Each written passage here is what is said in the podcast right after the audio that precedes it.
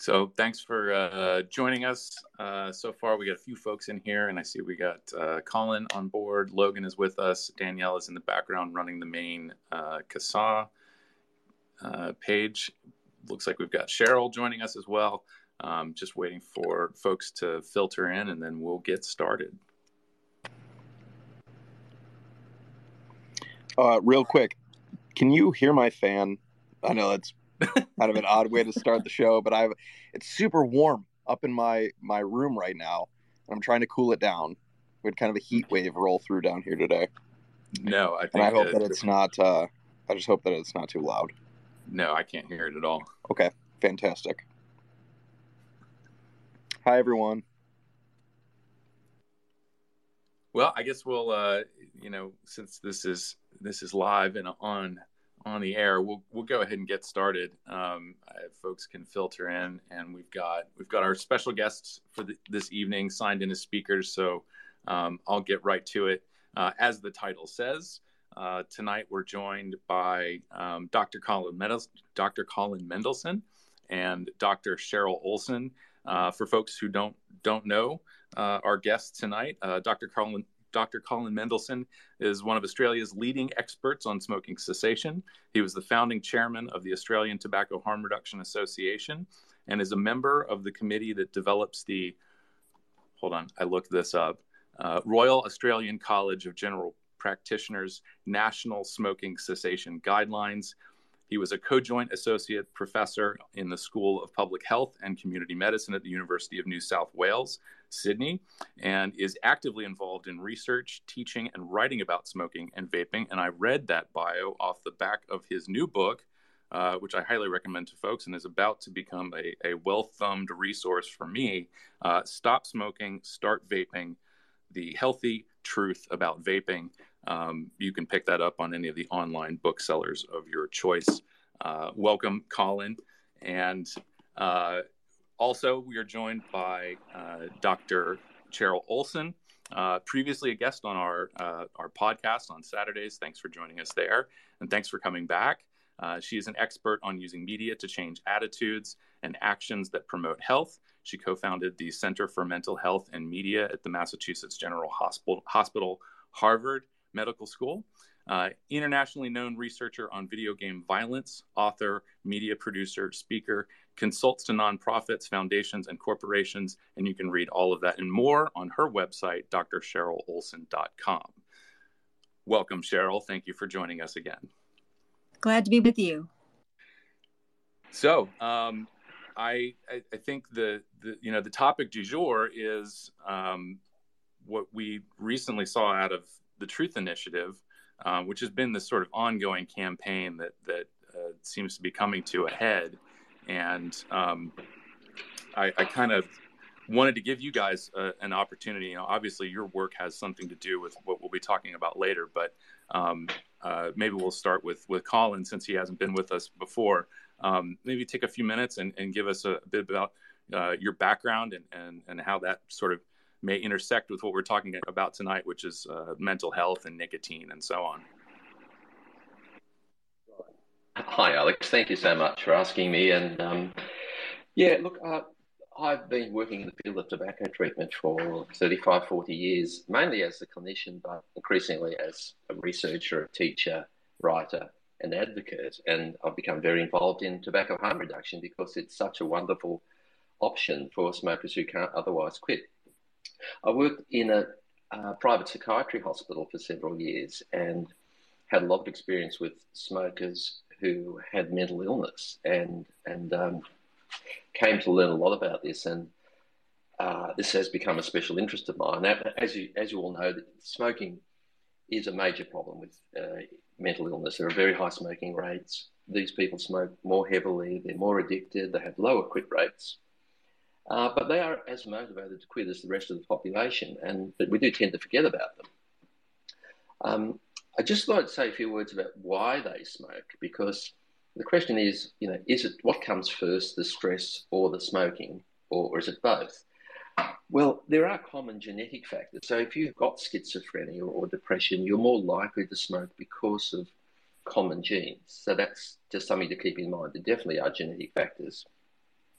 But smoking does give uh, short term relief from anxiety and depression. It does help people to cope with stress and people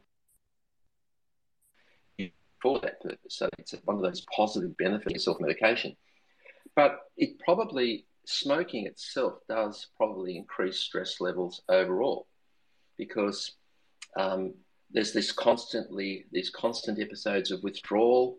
Uh, there's thinking about when and where you can smoke next. There's worrying about your health, the financial stress, and the chemical effects of a lot of the 7,000 chemicals in, in, in the smoke. So there certainly are factors which create stress.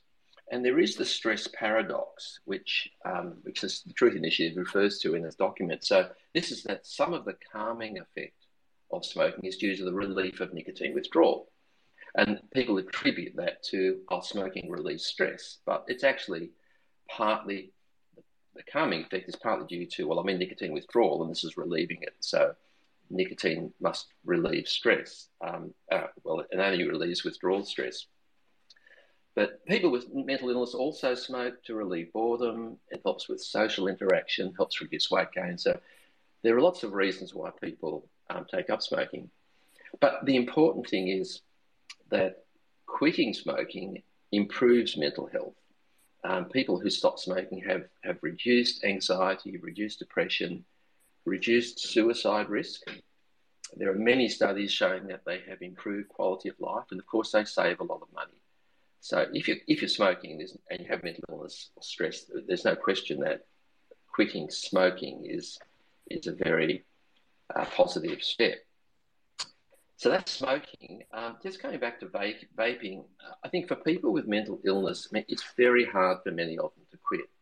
And vaping is a very appealing option. And we know that people with mental illness are more likely to try e-cigarettes and are more likely to be currently using them uh, than other smokers. And the limited studies so far um, have shown that they do seem to help people to stop or substantially reduce uh, their smoking. So th- there are a number of studies. I mean, we need more, um, but you know, there's no reason why it shouldn't work in this population, or that it may not work as well but but uh, there is some evidence it's effective.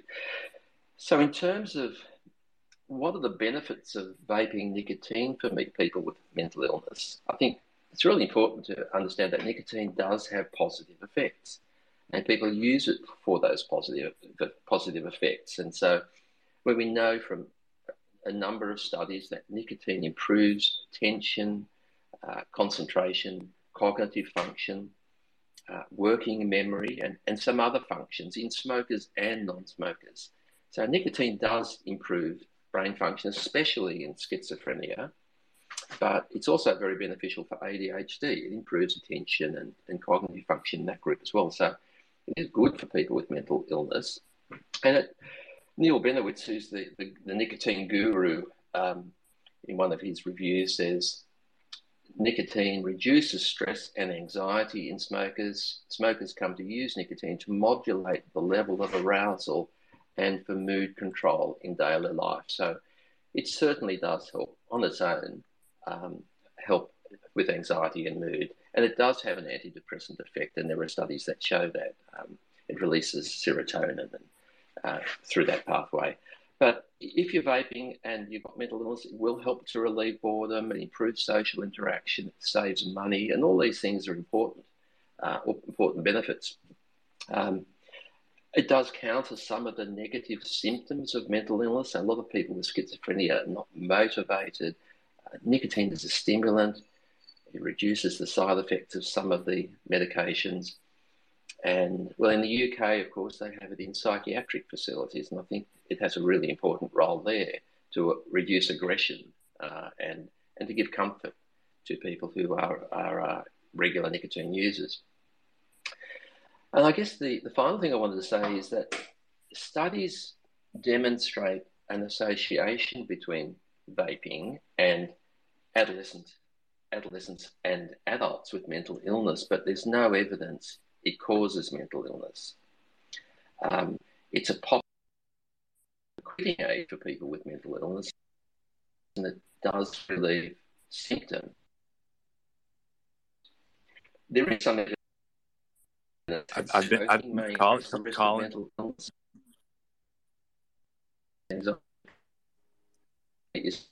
For that from Colin. Colin, from, I've I've been uh, I've, I've, I've been waiting to, to interrupt because things were going okay, but uh, it sounds like your connection is, is really kind of choppy just, here. I don't know if. Uh... Oh, is it? Oh, okay. Okay. Um, yeah, okay, sorry. I've got my earpods on. I wasn't sure right. for a minute. Maybe it's just me. no, I'll take. I'll, I'll, disconnect my earpods and put on some other headphones. Let's try that. Sorry. Uh, forget this device. So, do you want to just push on, and I'll I'll do this and get get back to you. Yeah, sure. Uh, well, I'd love to, to, to pitch it to Cheryl for a little bit, um, and I've already got questions, um, you know, based on, on what you've said, Colin. Uh, and, and I think, um, you know, first of all, I'd love for, to give Cheryl an opportunity to introduce herself to our listeners, but also, um, you know, given your area of expertise, um, you know, one of the things that that has sort of struck me over the past day is, um, you know, talking about uh, it, it, actually comes from the the Truth Initiative report. Um, uh, where I had it up here, here, colliding crisis, youth mental health, and nicotine use. And, you know, there's a sort of a breakdown from a survey on page six, I think, uh, and it it talks about young people who quit vaping, saying that they feel less less stressed. Uh, seventy-eight percent of them said they they would feel better about themselves if they if they quit vaping. And I, am sort of curious, you know, as at maybe tacking on at the end of your introduction, Cheryl, um, could you is is there is it possible that all of the the messaging and the, the anti-vaping campaigns are actually that's actually a cause of, of stress and, and depression for young people? That's an interesting idea. Is, is, my sound okay, by the way? You you sound great. Okay. Uh, yeah. I mean, I don't. I doubt that the, all of the. I, I well, certainly raising people's concerns about vaping as something that could hurt them as we saw with all of the stuff about the the the myth that EVALI was caused by vaping and not by TH, you know, vaping nicotine and not THC, that certainly might add to the burden. But it's it sounds like what's really going on. I mean, I, I, truth truth is telling the truth about the youth mental health. You know, the data are showing that anxiety and depression are going up during all of this the upheaval of COVID. But given that, one of the, one of the things that concerns me, I mean, and I I speak here I use a certain tone here deliberately. I always want to assume that everybody is trying to help, you know, do the right thing, that they have good intentions. The motivation is to help the mental health of young people. So I'm going to try to keep keep that tone in mind. Try to take the perspective of the truth folks a little bit. And I'm thinking about why did they choose to take this path, you know, this depression stick campaign idea. And, you know, obviously they were looking they, I, I picked up the wall street journal article from last september where they talked to their uh, someone from their their ad agency, which was called Mojo Supermarket, about why they took this approach. And uh, apparently, they saw this. Thing, you know, they're looking. What can we latch onto that's in the news to get fresh attention? Which is what everybody does, of course. And th- this uh, uh, guy from the agency says uh, that uh, teens don't like to be preached to in ads, so they were looking for something they listened to. And he says, when I grew up, there were reasons to quit, referring to the health effects of cigarettes. We knew it caused cancer. People think vapes are just diet cigarettes. I don't know who these people are. Uh, we can't go with the same reasons and say it still causes cancer, but a little bit less. We needed a new reason for a new generation. I find that kind of appalling because I mean, first of all, he's you know that that's just spreading falsehoods about vaping causing cancer like smoking, but just a little bit less.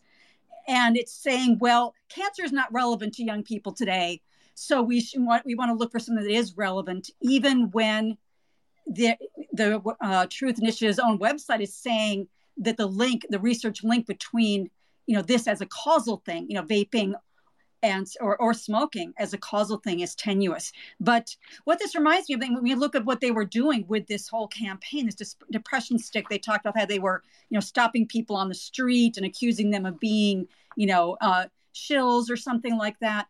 And uh, it made me think about the guerrilla marketing campaigns in the 80s and 90s, you know, where they were, you know, before the internet, people had to find other ways to kind of go viral in the media that existed then and make a splash but usually that was something associated with a small, scrappy group, and you know, with a minimal budget, and and you know, not with this giant, well-funded entity like the Truth Initiative. And I also feel like it's one thing to go guerrilla marketing and go you know maybe pay a little fast and loose with things for a good cause against cigarettes which actually are killing hundreds of thousands of people a year in the US alone. And it's something else to do it against vaping, where the statistical models that look at you know deaths associated with it where they're mapping out oh these many young people will eventually die. If you look at them closely they're mostly all assuming that vaping will people will start vaping and they'll switch to smoking and then they'll die. So there and, and uh, do you have any did you have any questions before i keep on my diatribe? No, well, I, actually, I mean, part of that, obviously, or, or hopefully was, um, you know, for folks to get to know a little bit about you. And I, have sort of, you know, framed this as, um, you know, you have an expert here in, in the messaging and media influence over over folks uh, over, you know, in, in, in, the public health sphere. Um, and so I don't know if you wanted to add some more detail to that, and then hopefully somebody other than me will have questions. well, you know, I I'd like to say one other thing though about the this link between i mean i know dr mendelsohn who i'm very happy to virtually meet today uh, he talked about this a bit but but it, we've got to make it clear there is very weak research support for the idea that smoking causes depression. Uh, studies that follow this over time that i've seen uh, suggest that the relationship between major depression smoking there might be one it might be what they call you know bidirectional causality where one is sort of exacerbating the other. And it, it also the researchers think it might be that there's some other factors genetic things you know life factors trauma uh, that might be causing both more smoking and the depression. So uh, I, that concerns me you know there it's that's one of my biggest concerns here is that they're building this whole campaign on a foundation of sand. It's a very uh, weak, weak foundation. I was looking up a qualitative study of people who are dealing with depression who smoke and i think it was very instructive where they they talked about you know if i want to quit I, it's hard for me to quit smoking when my, when my mood is so low i have to be in a more stable place to even begin to quit nicotine and uh, the fact that the the things that are happening you know the things that exacerbate the depression and the need to smoke are you know this lack of sense of control over their lives uh, you know, not being bored, not having meaningful activities, which certainly we all saw that happen in COVID. A much a big increase in boredom and lack of meaning and uh, lack of sense of control. Uh, I'm sure familiar to a lot of you all listening. And then, you know, then smoking is sort of like a, you know, an escape or crutch. It, it makes you feel better in the moment. Uh, so, so there's, you know, there's just a lot of things that are, you know, they're they're feeding on each other.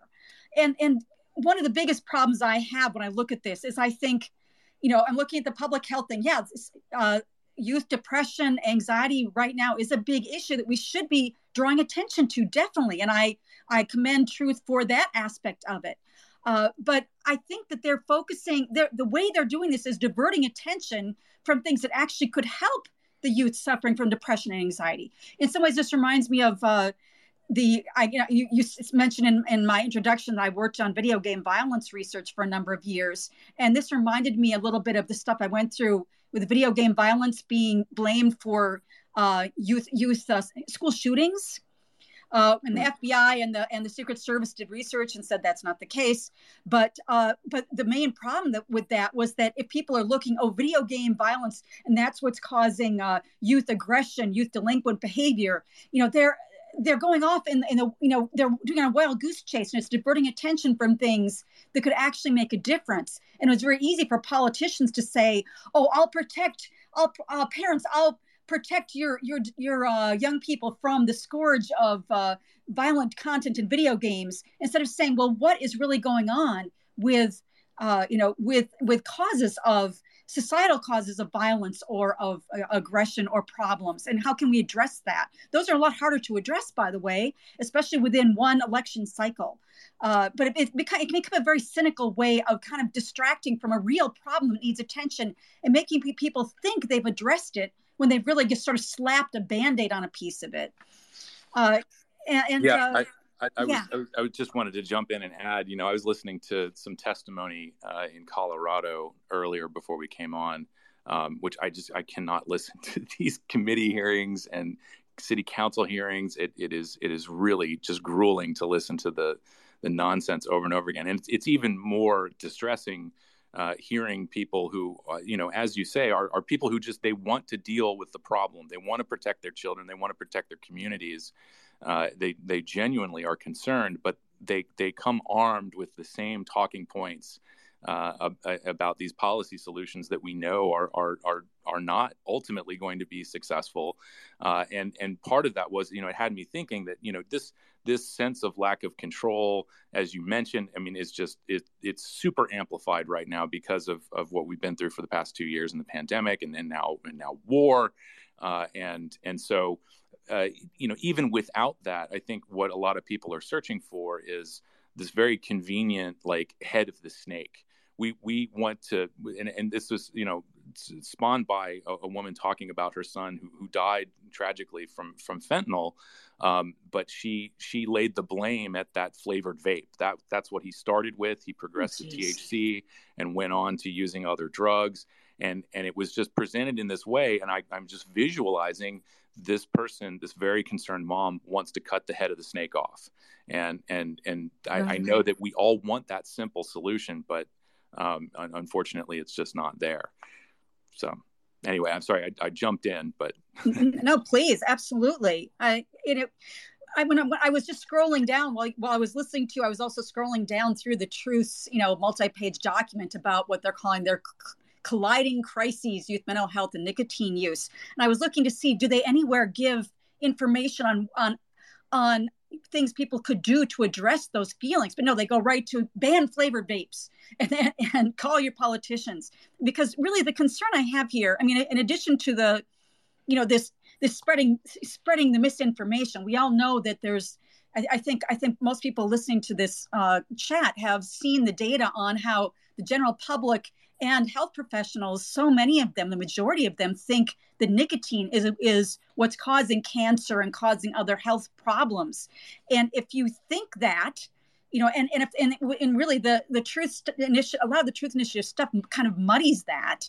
Uh, why are you going to quit smoking in favor of reduced risk products? You know, whether it's you know vapes or pouches or other kinds of things, or going to NRT you know nicotine replacement therapy you know assuming that you are too stressed to actually quit nicotine which is probably very likely right now for many many people.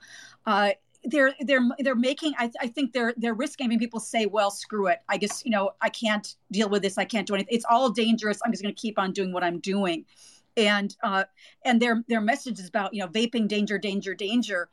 You know they say they're trying to target youth a lot with a lot of these campaigns including the government ones on vaping. But we know that young people then go and talk to their parents. And if the parents are thinking oh my gosh you know these you know they i was going to try this vaping like my neighbor or my my sister but now i think i just should stick with my my camels or my newports or what have you.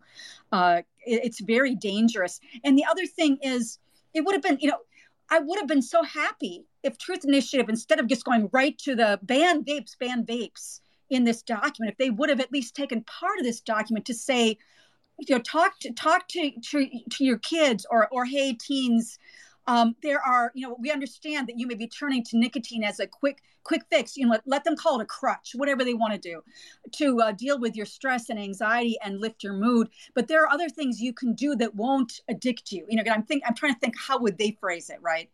Uh, and you know here are some things you could do. You know you, you can call you know you, don't be isolated. Find ways to connect with your friends whether it's over you know over the internet or some other you know or an app if you can't be there with them in person now that there's a break in covid at least for now you know get together with them hug your friends spend time with people even if you're feeling low go ahead and try to you know get yourself to go out take walks. So there's there's a whole um i, I, I think i mentioned uh, to somebody that I, I my my doctoral dissertation at the harvard school of public health was actually about uh, training high school teachers to identify and refer young people who might be depressed or suicidal. So, you know, I have a pretty good familiarity, even though I'm not a clinician, I'm a public health person, uh, with the, this, you know, symptoms of depression and things you can do.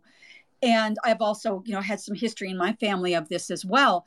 So, you know, there are a lot, you know, if assuming people are, you know, if we're talking mild to moderate depression, getting people to go for walks, getting them to exercise. There's a lot of things that people can do in their daily lives that are as effective as antidepressants, according to the data. So, you know, they could have put there any. So, long story short, there's a lot that they could have put in there with examples and specifics and quotes from from young people talking about here's things that I do to try to deal with my stress and my anxiety. And this is something we're all going through. Help them feel connected maybe connected to some kind of you know online uh, you know online buddy system or peer support hotlines or whatever. I'm not seeing any of that and this is such a wasted opportunity. Yeah and all of that certainly good advice for you know people of all ages for sure. I know i need to get out more. It's been brutally cold up here but we're starting to warm up um, um, but with that I, I i i did um, want to uh, you know pitch back to, to Colin here. I don't know if we're if your yep, audio yep. is, is sorted out until, you, until you talk, but I think I think I'm back. Can you hear me okay? Yeah, for sure. Yeah. Um, one of my questions, uh, I know, you know, in your book, you you have a, a section on um, young people, the risk to young people, mm-hmm. um, and uh, I think I, I am going to mess up the numbers here. I'm not really the numbers and statistics person, um, but I, I, think you, you you quoted um, something like 0.3% of Australian youth are using vapor products regularly. And I don't know that the, the, the number is all that much different in the United States. Uh, which is a, a, very interesting parallel there that, that e-cigarettes are so strictly regulated. I mean, I, I don't, you can barely call Australia's regulations regulations um, it compared yeah. to the United States.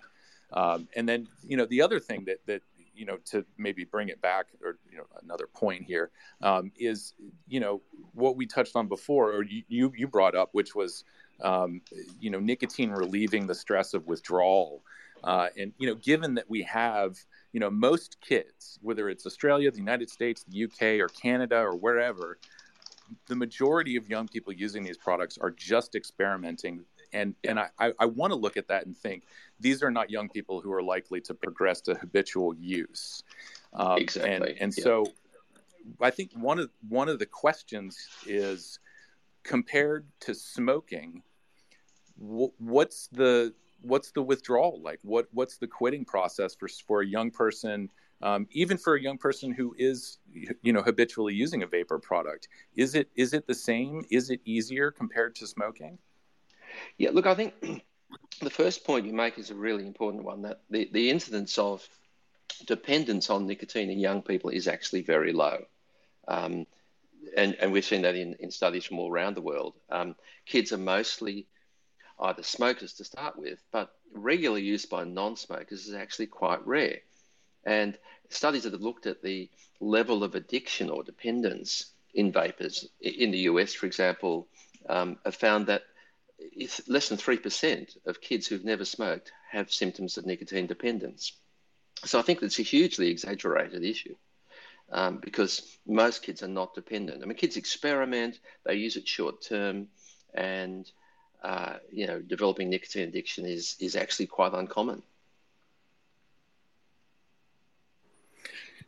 Yeah, I mean, just you know, from my experience as as a young person, I remember it, it's certainly not the the instant addiction that people make it out to be. It was it was a process for me, uh, and I know a lot of people, especially you know if you're 13 years old and you're picking up cigarettes, you know it's not something that you can do every day or every hour of the day. Uh, and it wasn't until yeah. I, you know, was 16 and, and, got some autonomy. I got a driver's license. I can go disappear from the watchful eye of teachers and parents all afternoon if I want yeah. when I'm 16.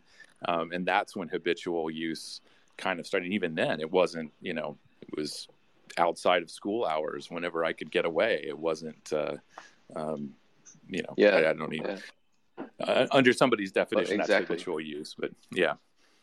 Yeah, and, and, look, that's what the studies show. That, I mean, you know, the um, uh, most use is, you know, by non most use is now by, by smokers. Most regular use, almost all regular use, is by young people who, who previously smoked or currently smoke. And they were addicted to nicotine from smoking, and they probably still are. But it's the non smokers. What, what's important is are the non smokers becoming long term users? Are they becoming addicted? Are they going on to smoke, being smokers? And that's where the real harm comes in, and there's no good evidence of that. In fact, the evidence suggests it's it's quite rare. And and could I just go back to a couple of points, Alex? Just that uh, Cheryl was saying, and hi Cheryl, nice to meet you. Um, nice to meet you. Yeah, look, I think I think you made a very good point about all this targeting of the young. I mean, it's politically appealing. Uh, we're protecting the kids. Um, we're fighting the tobacco companies, but it is demonizing vaping and it does discourage adults. And this is part of the about vaping. I think this is just feeding into that. Um, and uh, I, am not as, as, charitable as Cheryl is regarding the Truth Initiative. I, I, I suspect that, you know, attacking vaping is just a self-serving, single-minded goal, meeting, you know, preserving the relevance of the Truth, truth Initiative. Um, you know, we're protecting the kids from evil tobacco companies. We need money to keep doing this. It's a very convenient target based on, on misperceptions and appeals to parents. And, and I think it's quite cynical. Yeah, actually, I, I, I would say I think while while Cheryl was describing um, uh, the, the, the Truth Initiative uh, uh, effort here, I, I, I, just had replacement crisis in my head, much like replacement smokers. It's it's it's a, there's certainly a, a self preservation in, involved in that. Yeah. Well, kids aren't vaping anymore, as we saw in the New York tobacco, the, the uh, National Youth Tobacco Survey recently. 1.9% of kids are, are smoking. Less than 0.4 of a percent of kids are, are, are smoking daily. So yeah, yeah, they're, they're losing their relevance, and this helps them to maintain it. Yeah, I, I mean, do either of you think that you know, given the very low smoking prevalence among young people, are we are we are we likely to see within our lifetimes this you know a, a cohort of young people who grow up and and just don't touch combustible cigarettes? Yeah, look, I mean, looking if you look at the graph from the new, the, the National Youth Tobacco Survey, um, you know, it's just continuing to decline, and it's accelerated since, of course, vaping became available. And as I say, 1.9% have used uh, teens in the National Youth Tobacco Survey, and that's in high school, have used cigarettes in the last once or more in the last 30 days. Well, that, that's virtually tobacco smoking in young kids is virtually over in the US. But that's a problem for the Truth Initiative so we've got to find some other uh, evil to, to target. And, and in this case, it's vaping. Yeah. I think I, I, I really want to make sure I'm not the only one talking. So, Danielle or Logan, if you guys want to chime in, feel free. Um, I did have something that I just wanted to mention quickly when talking about the, the Truth Initiative. I know, you know, we can be a little, as uh, as Colin said, a little less um, you know have tact when we're, we're talking about them um, but you know in one of the more recent um, videos that i did the truth about vaping videos you know there was a public health law center panel where i think his name is david dobbins. He's like one of the head guys at truth initiative was literally talking exactly about this issue. And i have you know a, an audio clip of him essentially saying you know the money for that we got you know from the cigarette companies initially um, because that's how truth was started. They were initially started with msa funds um, he said you know that's kind of running out. And in order for us to be able to keep fighting these evil you know now vaping companies uh, we need funding to to fight because it's running out and we're not going to be able to do that you know? So i think it's a pretty clear indication that you know a lot of this is in fact about funding. I don't you know mean to say that they are necessarily trying to do evil because I don't believe that either. Um, but I think that that funding is definitely a huge part of this. And to what Cheryl said, it comes off as incredibly disingenuous. This you know mental health campaign that that exactly as Cheryl said, they're not giving young people any tips for mental health, right? If you mm-hmm. really cared about the mental health of young people, not only would you be encouraging them, you know, if you really felt that vaping was contributing, um, to to stop vaping, but you would be giving them other tools and other resources. But there is nothing like that in any of these this documentation. And so, to me, like I said, that's just incredibly disingenuous. Yeah, if if I can kind of chime in here, um, this is uh, the the the mental health and, and vaping and nicotine. Um, all of this is really if we can frame it in in in just the the general you know in in drugs and, and youth th- this idea of you know these mental health issues being being caused by drugs um, really the reality of it is is all too often drug use is um, is a is a um, a way to cope uh, with trauma, with yeah. life, with all the the additional stressors. Um, we see this in in low income families um, and things like that, and and this is this is typical you know dog this is typical dogma this is typical drug war tactic to to mm-hmm. blame the drug instead of addressing actual underlying issues and and this is it's just really it's really shameful to see you know truth initiative go after um, the the the mental health crisis that that youth are in right now and simply just just blaming it on vaping you know as opposed to really getting in and, and addressing what's going on. Yeah it's a very cynical approach that, that's for sure. I mean i think i think the evidence is is very clear that yes stress is playing a key role in kids taking up smoking. Uh, that's one role. Kids do do use it for that, but um, vaping does certainly help some of them with with stress. And um, yeah, um, if you take that away, what's left? They'll go back to smoking, or they'll just become more anxious and depressed. So it's they're not looking at the counterfactual here, which is well, without this, what are the what are the likely outcomes? I think it can be very hard for a, a, an organization like the Truth Initiative. I, I, I, see a lot of my public health colleagues. You know, I think there is it, there's such a there's such a a high that you get. You know, a good feeling you get from being the good guys, from being the white knight, fighting the evil empire that that people you know that was big tobacco decades ago. No question, they were doing.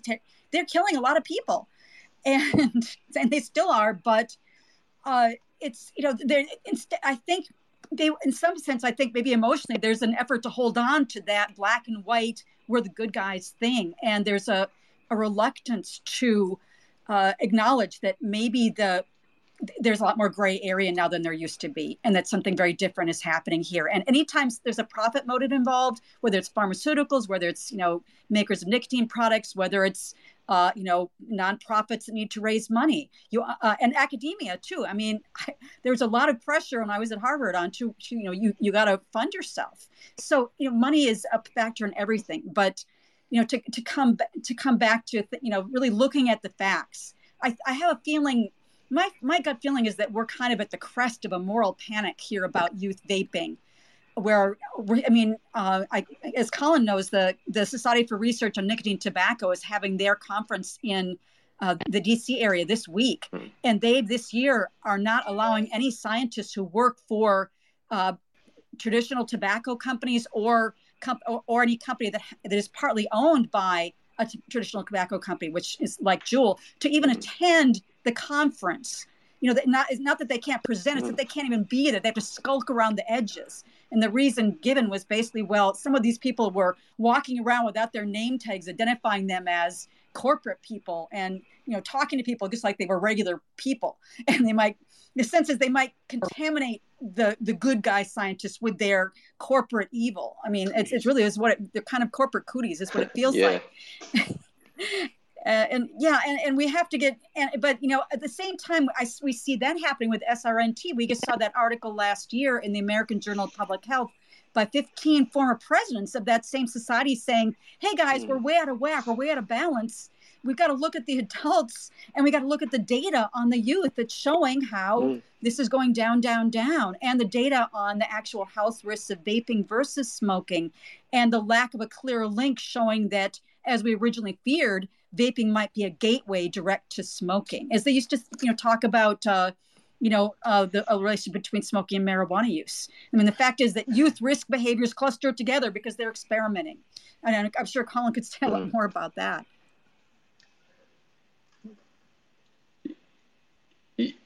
Uh, I've just lost you there, but um, yeah, but but absolutely, and I think youth vaping is one of the least risky risk behaviours that kids do uh, participate in. I mean, if you compare it to smoking and alcohol and illicit drugs, it does a lot less harm, but it's getting a lot more attention than it deserves. But just to go back to that point about the tobacco company, I think the war against the tobacco industry is taking precedence over public health. Um, and, the, and the irony is that, you know, in opposing vaping, we're actually supporting uh, the tobacco companies. We're, we're supporting combustible cigarette smoking. And, and, and that, that, that's where, you know, this, this whole campaign has gone off track. You know, it sounds good on the surface. Yes, we want to destroy the tobacco companies, but in fact, we're actually what what really counts is it doesn't matter who makes these products. If they help people stop smoking and if they improve health, that's that should be the priority. It's not they're, they're still stuck in the, that, that past war against big tobacco, and the effects are mm. harmful to public health. Yeah, it's you know one of the things that I, I, I, we've been pointing out I think for years and and and is is just becoming really obvious. The more that like Truth Initiative or, or Matt Myers, for example, I, I watched some of the, the video from yesterday at SRN, SRNT. Um, you know, when these folks talk about what the appropriate environment for selling vapor products or, or any other you know reduced risk product, they they they seem to be thinking in a vacuum where cigarette sales don't exist. Uh, it, it is this suggestion that it's adult only establishments uh, only, and and uh, you know in, in the Truth Initiative's uh, uh, uh, report or, or, position statement on what harm reduction is, you know people would have to sign a logbook to buy these products. Meanwhile, there's nothing to there's no reason to assume that cigarettes are going to stop being sold at gas stations uh, directly in the eye line of anybody paying for their purchase.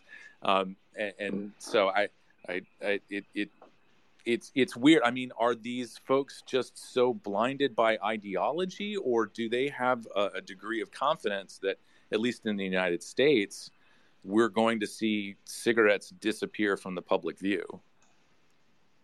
Yeah, well, that, that's not going to happen, um, and I think they, they are they are ignoring the counterfactual for sure. Um, I think I think we've seen that vaping is diverting kids away from smoking. That's why the smoking rate in the US has accelerated downward since vaping became available. Um, so I think if you if you t- focus on vaping and and and demonize it, people will go back to smoking.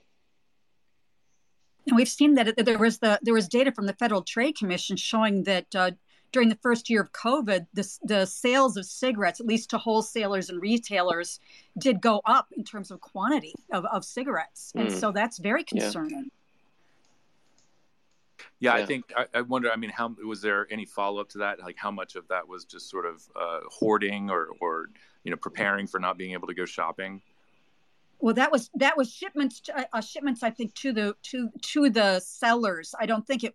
I think I, I am not sure if it was purchases. There's a whole. You have to go to the FTC website and look at the report. I only, frankly, looked at the first page or two because it's not the economics are not my field. Uh, but it's it was definitely a quantity ship, not a dollar issue. And I mean, I know overall we we did see at least adult smoking tick up. Um, we were at like 14 point something percent at, at a couple of years ago, and now it's gone back up to 16. So there is some measurable increase, and and likely, of course, due to the stress of the COVID times. yeah, I, am concerned. You know, just just uh, you know, this is this is uh, anecdotal evidence as opposed to solid research here. But just I, I live in the middle, middle of Silicon Valley in a town called San Carlos, and uh, I just walking around here in the last few years, I used to notice. I mean, there's always a certain amount of marijuana smell, but I'm thinking, you know, uh, but an air smells in the air that I'm noticing. Aside from that, there's uh, I used to smell vaping more, you know, little fruit, little hints of fruit or or something here and there, and I, I haven't smelled that in the last six months or so, and I'm smelling smoking. Much I I like a couple of times a week or more walking around, and I really don't get out that much. Uh, I'm smelling cigarette smoke, and that's something that I hardly smelled at all a couple of years ago. And that I'm just that just you know it, just makes me think you know what is going on here. It makes me think that this that ha- smoking in some circles, including you know the Silicon Valley area, where people were very hostile and basically drove Juul out of San Francisco back you know, back to the uh, DC area. I, I, think that smoking it's, is actually becoming more socially acceptable than vaping, which is really scary. It's bonkers. Mm. It's absolutely bonkers.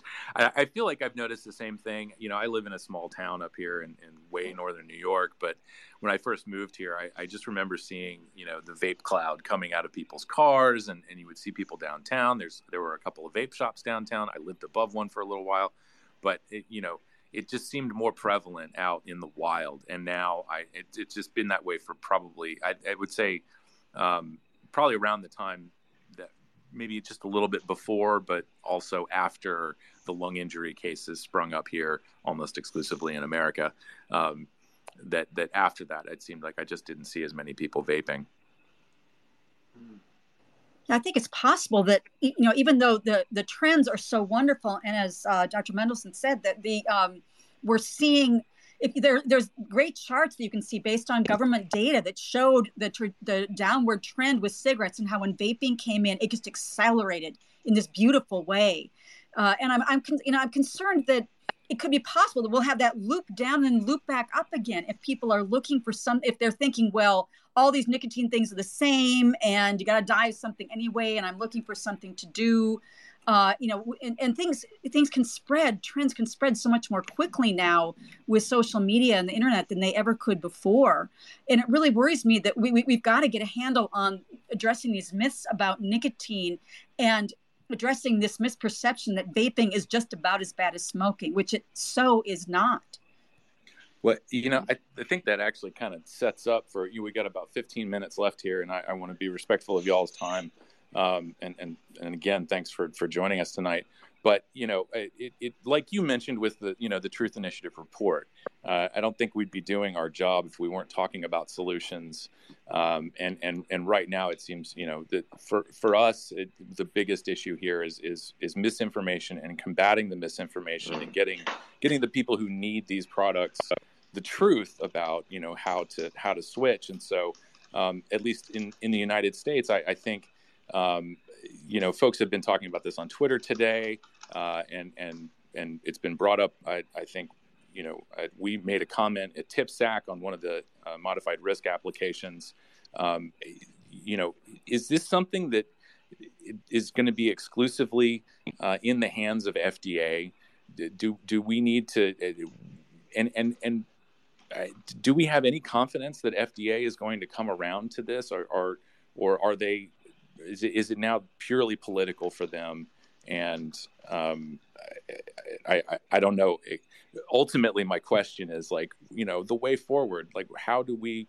What can we do better to make sure that that folks have the information and the access to these products to to improve their health? Yeah, look, I, I would I would say, sorry, just jump in. I would say that um, I mean the evidence is, I think, increasingly clear they don't think the FDA is making its decisions on the evidence. I mean, they're setting up all these barriers, and I think a lot of the decisions are based on political factors and um, um, you know financial issues and all sorts of other pressures. So just presenting the evidence doesn't seem to be enough. Um, I think the decisions are going to be made politically to solve this problem. Um, but I think we also have to win the hearts and minds of the public, and uh, uh, that will put pressure on the politicians and the more vapers that come forward and speak up and tell their story, I think that's going to cut through a little bit more than just the evidence, which unfortunately, um, you know, people interpret in different ways and uh, the evidence that suits their agenda. I also think we've got to make more of an effort to figure out how to reach academics and health professionals sort of one at a time because this with this massive misunderstanding. I uh, when I when I did the CASAA um, weekend show recently, I was talking about how most you know most doctors. Uh, and, and nurses they they don't have any idea that a lot of these reduced harm products exist unless they have you know friends or relatives who are using them themselves which is probably relatively unlikely and there really needs to be an effort to raise awareness that hey these things exist i mean for example um, you know, nicotine pouch products have been available for, I mean, you, you can find studies in the literature from, you know, like 2009, 10, 11 about pouches. They've been around for a while, but there's, if you look at some of the public health literature that talks about it from a more kind of a political side or things that say industry watch, they'll be like, oh, there's this new thing. It's a pouch and it's so easy to conceal and kids could try that next. That could be the next Juul. Uh, you know, there's, and then, and then people who you know have worked in the area or people who are nicotine users might say wait a minute these are not new. These are not unusual. But there's just this constant search for this the next thing that's going to attack youth. And so i think i think to get around that that repeated cycle of moral panics we're going to have to get out there and educate educate uh, politicians and educate health professionals and educate academics. Yeah yeah for sure. I, I, I, I agree with that and look, I, you know, I don't want to push my book, but um, one of the reasons I've written the book is to correct that misinformation. And yeah, in Australia, we're making sure all the politicians get a copy of the book, uh, and we're sending it out to health journalists and uh, other stakeholders. And I think I, I, think the book is, I mean, it's got 400 references. It's very evidence based, and it does present the evidence, which I, I hope some people will read. And and we know it's very hard to change people's minds once they've made a decision. But you, you would hope that uh, slowly, when the right evidence is slowly presented, um, that, that they will, uh, some of them at least, will, will, will make, that, uh, make that shift. Yeah, for sure. And just advanced or current thank yous to both of you for uh, participating and correcting the misinformation here. And, and I, you know, oftentimes, um, you know when we when we talk about the truth initiative and we talk about campaign and we talk about a lot of the activist organizations we do take a tone that is um, in a way a bit combative and and and not the friendliest tone um, as you might imagine from a group of people who feel put on and, and attacked over the years.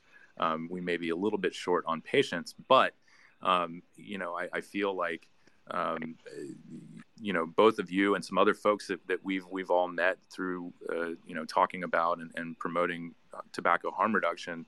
Um, you know, there are a lot of people who have stepped outside of that that tobacco control bubble, and uh, and, and, really taken the opportunity to, um, you know, question the, the, the dogma and the propaganda and and, mm. and and the outcomes of those campaigns, um, and are looking at this in a more critical light. And I and I just I think you know if there's a message out there for for the folks who we might identify as opponents, it's that the door is always open. Your curiosity is mm. what matters, and that you know and, and as soon as you can and, open up to to accepting the evidence that that people like like Colin and Cheryl are are are, are putting out there, um, you know take a stand just come out and tell the truth and and i think that's mm. um, you know it, it, it doesn't necessarily take it you got to be a little brave for sure. Um, but yeah, you know, there there's a there is an opportunity for people to to maybe reclaim that that white knight status here. And look, there's very much a groupthink problem here too. That if you are in one of the uh, the public health uh, health charity medical organisations, and you you know you there is a dominant narrative.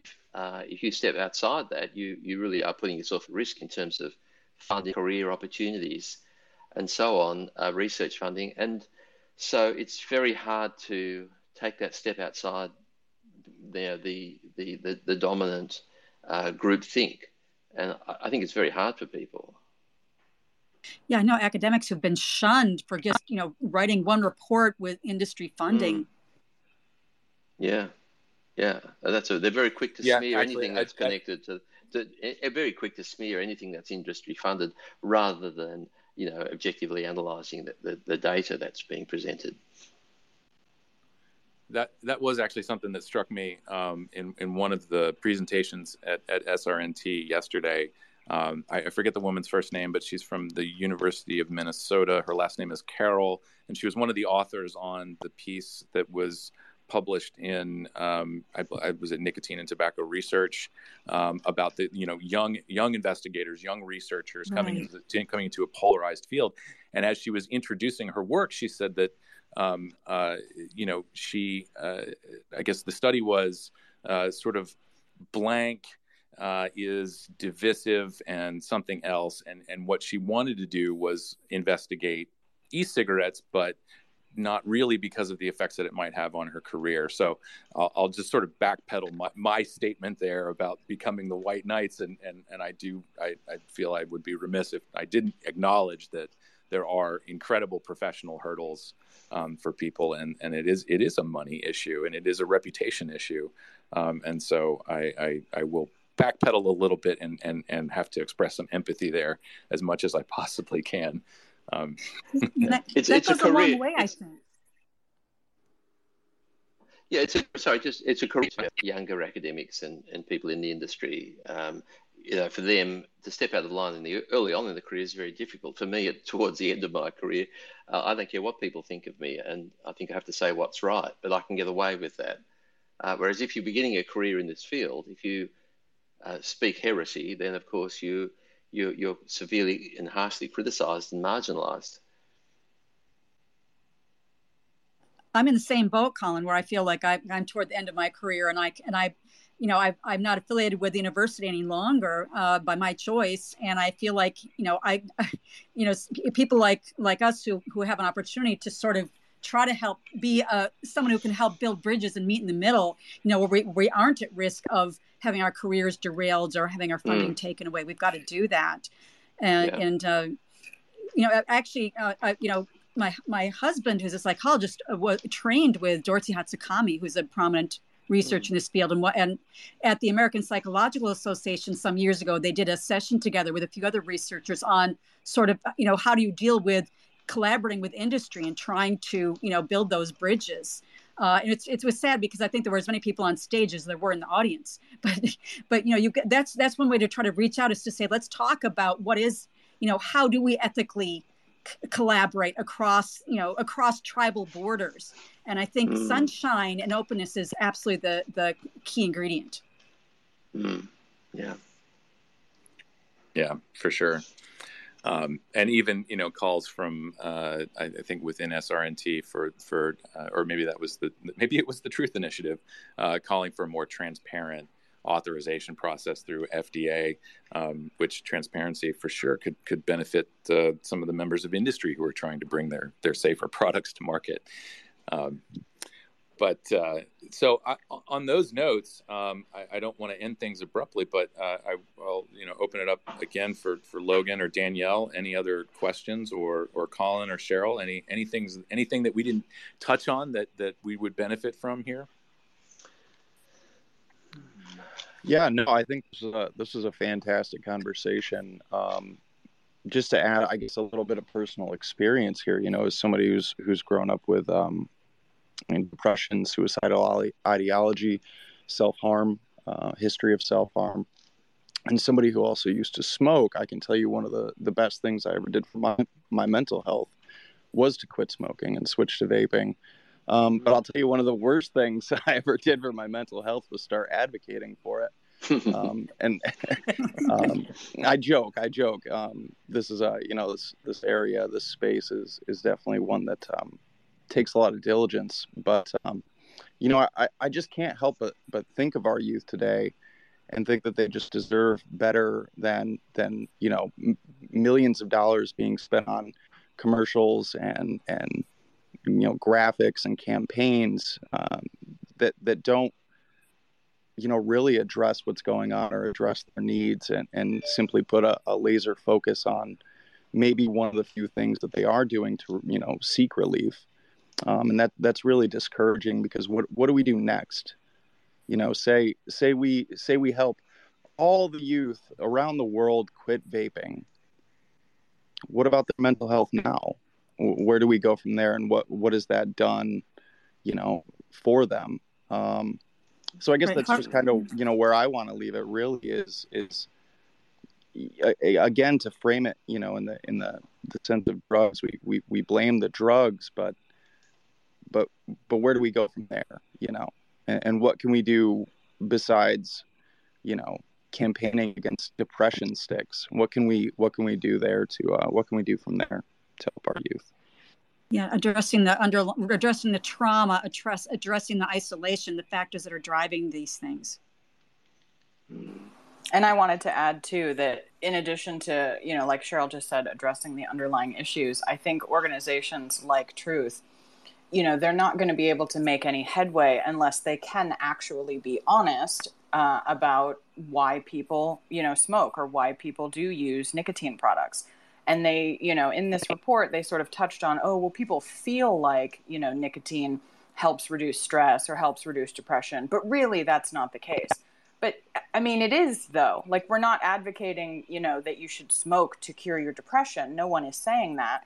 But to deny that there are in fact benefits that people, you know, like Colin talked about, that there are in fact mental benefits. In fact, you know, nicotine is even being studied for things like um, Alzheimer's. There's the mind study um, that's going on right now. You know, there are actual therapeutic effects from nicotine, especially you know if you want to mm. outside you know outside of combustible and, and the harmful constituents there and mm. i know i'm speaking in circles but to deny that is just you're never going to be able to have an honest conversation and really help people if you can't even admit why you know if you can't agree with them that there is a benefit that they are getting out of it and try to help them move from there if that makes sense Mm. I think the problem with that is that underlines undermines the narrative that people have that people are only smoking because of big tobacco is marketing to them. And that really was something that I ex- kind of accepted without thinking it through very much until I started to, to, to really talk to more experts and, and to smokers. Uh, I think that's just a bias out there that oh they're just they wouldn't do it if they weren't being sold it, and they just don't. They need to have that that belief brought to the front of their minds and really analyzed and have evidence address it uh, and, and, have that challenged. I absolutely agree because especially in this day and age with so many regulations on, you know, tobacco companies, it's not like kids now are growing up seeing, you know, Joe Camel and ads everywhere and your doctor saying use this one. You know, that sort of stuff doesn't exist anymore. And yet there is still an underlying prevalence of smoking. So obviously, you know, there's something else going on there. Like Logan, you know, in my youth, I, I definitely have a history of, you know, suicidal ideation, mental health issues, self harm as well. And I, you know, I knew almost from a young age that I was probably going to smoke because there was just some sort of draw. And I think there is a genetic component. I think a lot of things. But it did give me a therapeutic benefit. That's why I did it. Not because I saw advertisements mm. or not because, you know, no one in my family smoked. Like none of these things, you know, I never grew up with it but I was drawn to it. And I think that there's a reason for that. And if people, you know, can't be honest about that, they're never going to make any real headway. And, and if cigarettes weren't available, would you have tried vaping? Oh, absolutely. I think that I would have. Um, I didn't even particularly like, you know, and there's, I don't know that there's any, maybe there's a few. I can't say, you know, absolutely, but smoking is difficult you know what i mean when you mm. when you haven't done it before um, it's mm. painful and it's uncomfortable and you have to get your body used to it but obviously mm. You know there's a reason to go through that mm. you know there's a benefit there that we are sort of chasing as people initiating smoking that makes it worth it and for you know academics or researchers or nonprofits to not even discuss that is just so you know it's so disheartening Mm. Yeah, it's very frustrating. Mm. Yep. Yeah. Well, um, with that, um, I, we're we're at eight o'clock. We've had you guys for an hour. Um, uh, uh, give another opportunity in case there's anything else we wanted to discuss. Um, but other than that, I think we'll we'll probably call it a night here. Thanks. It's been a pleasure to talk with you all. Yes, and thank you. I, I, I, please keep up the good work. I mean, we mustn't give up, and it's it's it's um, it's just a shame we haven't got certainly in Australia. You have more in the US, but you know, people just need to come forward enough political increases people will start getting the message. But yeah, I think we're in for a slow ride. And Colin, please don't be shy about promoting your book. It's important, you know, you have to get the word out. And I think, you know, a reputable person such as yourself, when you say with all of those citations, and you're someone who people who might not be inclined to listen might be willing to take a peek at and and it might crack open their thinking a little bit. Yeah, I, I, look, I'd like to see doctors getting copies, MPs getting copies. I mean, that they hopefully we'll be open to the facts, and that's what the book is basically looking at. So, I'd love to see it distributed as to, to decision makers and to, to key people, uh, and that's that's why I've written it because I want to change the, the agenda, um, and yeah, it needs to be out there. Thank you Yeah. for doing that. Yeah, absolutely. Thank you. And uh, I, I, will just mention it again here. It's Stop Smoking, Start Vaping. Uh, if you uh, want to visit uh, CASAA's uh, information library, it's under our resources tab on our website. Um, it's featured in our recommended reading section, along with some other other good books to check out, uh, not just on this topic, but um, mainly on on this topic. Um, and um, yeah, lots of great work from you guys, and I, I, I really do appreciate you, you you taking some time out of your your your evening, morning for you, Colin, uh, and and coming on and talking with us. Our- It's our pleasure. And so, Thank you very much. uh, So my book's, that, avail- my book's we'll, available. uh, At, I just just want to add, my book's available as available for Kindle and as an e as well. So some people might prefer that. So just to let you let them know. Yeah, for sure, absolutely. I, I bought mine off of Amazon, and I had both options available. Um, and then uh, I actually thought that the book the book had been stolen off of my porch, and I thought, well, you know, I think probably crime goes along with smoking, so maybe they'll get some use out of it. Um, but it was it was in my mailbox instead. Love it. All right. Well, with that, um, I think we'll call this one to a close. Um, we will be, CASAA will be on live on Saturday on our podcast, uh, 4.30 Eastern. Um, and, and we'll do this again in two weeks. We're going to try to get Dr. Brad Rodu to come on and talk with us about the NYTS data uh, and other things. And he himself has a, a story about being um, uh, either blackballed or on the verge of being blackballed because he is one of the early uh, voices out there promoting tobacco harm reduction, um, and so we'll we'll pick his brain a little bit about that as as well. Um, and so uh, I, I'm pretty sure Yeah. I have not said all of the things, but uh, go ahead, Colin. No, I'm Okay, sorry. never no, I have nothing else to say. That's fine. Thanks. Thank you, Alex. Thank you. Okay. okay. Great. And so with that, thank you guys. Thank you everyone for tuning in and listening. Um, hopefully we'll we'll have a recording of this up on our website. Um, and uh, if you're if you're new to this, if you're new to CASAA, go visit CASAA.org and join. It's absolutely free. Uh, we don't send you lots of spam. Uh, we will send you notices when when legislative stuff comes up, and you can get involved and take action and stand up for your access to these products. Um, but again, go join CASAA.org. Uh, and we'll, we'll try to keep you in the loop there. Uh, and of course, a ton of resources on our beautiful new website, including Colin's book. Um, and so I think that's that. Logan, do you have any any elegant goodbyes to, to drop in here? No, sir. I think you just did a fantastic job. And Okay. uh, and thank you to to Colin and Cheryl both. Uh, thank you for joining us tonight. Definitely appreciate both of your insights and um, and yeah, thank you. Yes, thank you very Yeah. much. My, my pleasure. You're Thank welcome. you. All right. With that, we'll call it a night. Thank you all.